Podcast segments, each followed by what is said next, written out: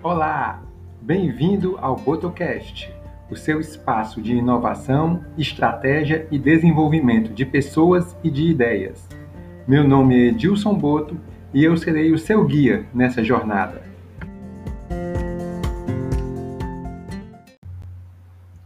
Nesse episódio 6 do Botocast, eu quero compartilhar com você algumas observações, algumas reflexões que eu tenho feito.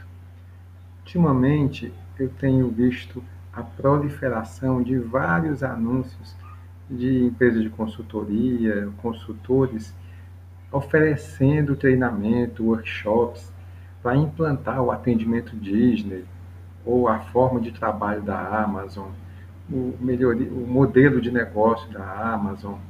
E isso tem sido algo que está muito em evidência. Só que tem uma questão interessante aí. Se fosse tão fácil você ter o atendimento da Disney, a forma de trabalhar da Amazon, todo mundo faria. Porque afinal, todo mundo gostaria de ser uma Disney, todo mundo gostaria de ter a mesma eficiência da Amazon, a capacidade de inovação da Apple. Qualquer um quer que a sua empresa seja assim. Só que não é tão simples você facilmente pode deduzir que não é com um treinamento que você consegue obter esses resultados. Não é através de um workshop, não é através de uma palestra que você vai transformar a sua empresa é, para que ela tenha o mesmo padrão de comportamento, o mesmo padrão de excelência desses grandes players mundiais. Porque se você for analisar a fundo, por que é que a Disney é tão encantadora? Por que é que a Apple é tão inovadora? Por que é que a Amazon é tão eficiente? Porque eles têm uma cultura que trabalha para que isso aconteça. Não é apenas através do treinamento.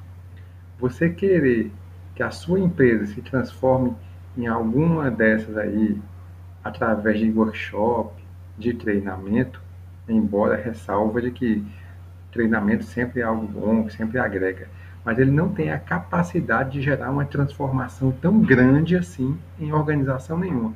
Por melhor que seja a empresa, por melhor que seja o trainer, por melhor que seja o profissional, é impossível, através de um treinamento, de um workshop, gerar tamanha mudança. Querer fazer com que a empresa mude usando algum desses recursos é semelhante a você pegar seu carro e querer que ele vire uma Ferrari, simplesmente pintando ele de vermelho e colando um símbolo do cavalinho rampante, que é o símbolo da Ferrari. De longe, alguém que observa pode até imaginar, acreditar que o seu carro é uma Ferrari, mas se a pessoa se aproximar, se ela olhar por dentro, se ela for dirigir, ela vai descobrir que o seu carro não é uma Ferrari porque a aparência exterior, por mais parecido que seja, vai ser desmentido, vai ser é, a, a farsa, né? a fantasia vai ser desfeita quando alguém entrar e olhar por dentro. Assim também é com uma empresa. Se você quiser apenas treinar a sua equipe, isso não vai ter sustentabilidade, porque por dentro, no, no coração da empresa, ela não vai ter uma cultura de atendimento da Disney, uma cultura de inovação da Apple, uma cultura de eficiência da Amazon. É muito importante trabalhar a cultura organizacional.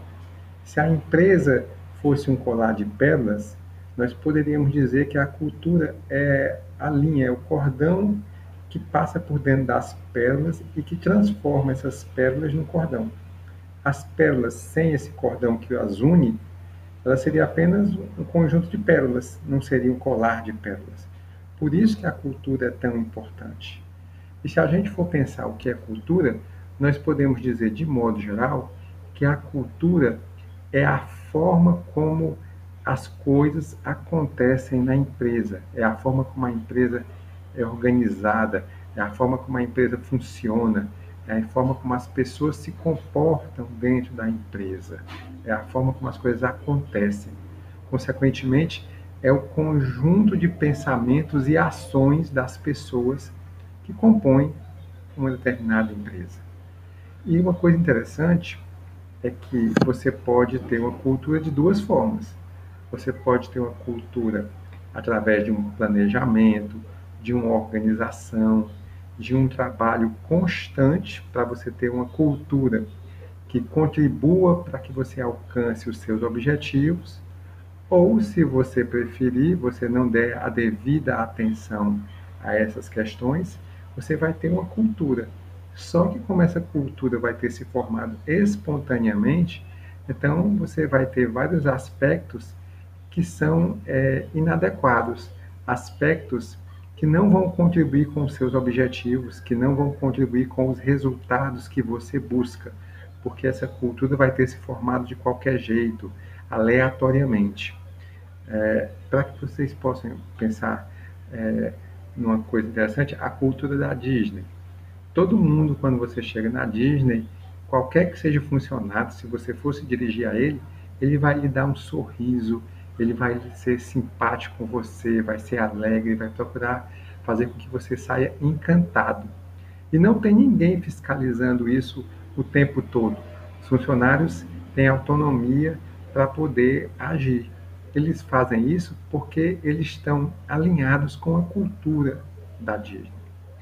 Então, é muito importante trabalhar a cultura. A cultura tem três componentes. O primeiro componente da cultura é o que a gente chama dos artefatos. Artefatos são todas aquelas coisas visíveis. Por exemplo, as cores da sua empresa, a sua logomarca, o layout, como é que, é esse, como é que está distribuído o layout da sua empresa, os móveis, é, o uniforme da sua empresa. Todos esses elementos visíveis compõem os artefatos. O outro componente da empresa são as normas e os valores. É aquilo que está escrito, são os regulamentos, são as diretrizes escritas que a empresa é, estabelece para que, para que os funcionários se comportem daquela forma, para que o trabalho aconteça daquela forma. Então, esse é o segundo componente. O terceiro componente é formado pelas crenças e pressupostos básicos. Esse elemento não está escrito, e aí é o mais interessante, ele acontece embora não esteja escrito. Ah, por exemplo, é, se a sua empresa tem o, a tradição de estabelecer determinadas diretrizes e ninguém segue, porque as pessoas sabem que não vai ter consequência, isso aí não vai estar escrito, que você não deve seguir as normas da empresa. Mas as pessoas vão saber isso e quando receberem uma diretriz, vão receber alguma orientação que elas considerem desagradável, elas não vão cumprir porque elas sabem que não vai ter consequência. Então você formou uma cultura da falta de credibilidade das normas e diretrizes. Isso acontece espontaneamente. Então é muito importante trabalhar a cultura para que as pessoas alinhadas à cultura trabalhem para que os seus objetivos aconteçam para que as pessoas remem todas juntas no mesmo sentido, na mesma direção, em busca dos mesmos objetivos. Porque se isso não acontecer, você vai ter cada um remando para um lado, vai ser muito mais difícil você conseguir é, alcançar as metas que você estabeleceu. Um trabalho desse voltado ao desenvolvimento da cultura organizacional tem alguns pressupostos, tem algumas questões que precisam ser é, devidamente orientadas e observadas. Por exemplo, a questão da transição das culturas. Porque quando você quer fazer que a sua empresa adote uma nova cultura, durante algum tempo vão coexistir as duas culturas, a antiga e a nova. Então você precisa reforçar a cultura nova, mas no ritmo adequado, para que não haja uma ruptura, não haja uma quebra brusca do padrão de funcionamento da empresa. Essa transição tem que ocorrer num ritmo que nem seja tão lento a ponto de é, parecer que não está acontecendo e acabar sendo abandonado, mas também não pode ser tão rápido a ponto de gerar uma quebra brusca abrupta na cultura. Ou isso aí já imediatamente tem alinhamento com o segundo aspecto, que é exatamente a cadência e a consistência. Você tem que fazer num ritmo adequado e constantemente. Você não pode estar fazendo as coisas é, apenas é, eventualmente, um dia sim, outro dia não. Essa semana a gente vai implantar, na próxima semana não, a gente não vai fazer nada para cultura. Não. Tem que ser um trabalho consistente, periódico, permanente. Outro aspecto também nessa mudança da cultura organizacional é o das pessoas certas no lugar certo. Nem todo mundo vai se adaptar à nova cultura. Por mais que a pessoa tenha contribuído para que a empresa chegue aonde está, pode ser que algumas dessas pessoas não se adaptem, não se alinhem a essa nova cultura organizacional. E, consequentemente, essa pessoa não vai poder contribuir para o, para o alcance do novo objetivo, novo propósito. Então, essa pessoa não pode permanecer na empresa porque ela não vai contribuir com aquilo que a empresa busca. Então, isso fatalmente pode acontecer. É desagradável, mas se é, você quiser realmente que a sua empresa alcance esse novo patamar, é preciso substituir as pessoas e colocar as pessoas certas no lugar certo. Outra questão importante também é estimular o aprendizado. As pessoas têm que estar sempre querendo se melhorar, aprender coisas novas, aprender novas formas de realizar aquilo que elas fazem. Organizações que aprendem, elas se melhoram constantemente, elas inovam, elas conseguem se reinventar e entregar melhores resultados, agregar mais valor ao produto ou serviço que ela presta. Outra questão também é o tempo, né? É muito importante que exista um tempo adequado. Então, isso tem que ser estabelecido em quanto tempo essa transformação deve ocorrer. Não pode deixar isso aleatoriamente, a, a deixar as coisas acontecendo de qualquer forma, no tempo que, a, que for necessário. Não. É preciso estabelecer um tempo para que isso aconteça. Outro, outro aspecto também importante é criar um sistema de recompensa e reconhecimento. As pessoas vão estar se esforçando, as pessoas vão estar dando o seu melhor, as pessoas vão estar é, investindo energia, vão estar quebrando paradigmas. Então, para que elas se estimulem a dar o seu melhor, é importante também que exista um sistema claro, transparente, é, baseado em meritocracia, para que as pessoas sejam reconhecidas e recompensadas pelo seu esforço. E, por fim, é preciso que haja uma comunicação muito clara, uma comunicação muito é, consistente, para que as pessoas entendam o que está acontecendo, para que as pessoas possam é, tirar suas dúvidas, possam se manifestar, possam dar opiniões, onde a, o processo de transformação possa ser avaliado, porque a comunicação é não só uma forma de você transmitir o que você quer, mas também de você ouvir feedbacks, saber como, como é que as coisas estão acontecendo. Isso é muito importante. E por fim, a gente tem que lembrar que o grande responsável para que tudo isso aconteça com sucesso é o líder maior, né?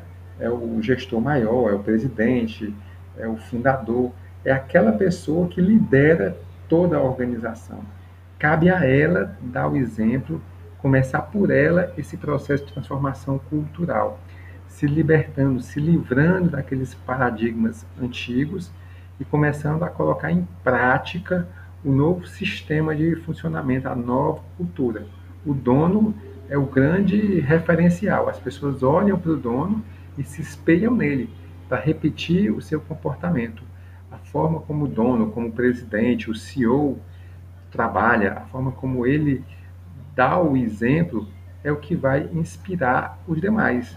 Toda transformação ela acontece de cima para baixo.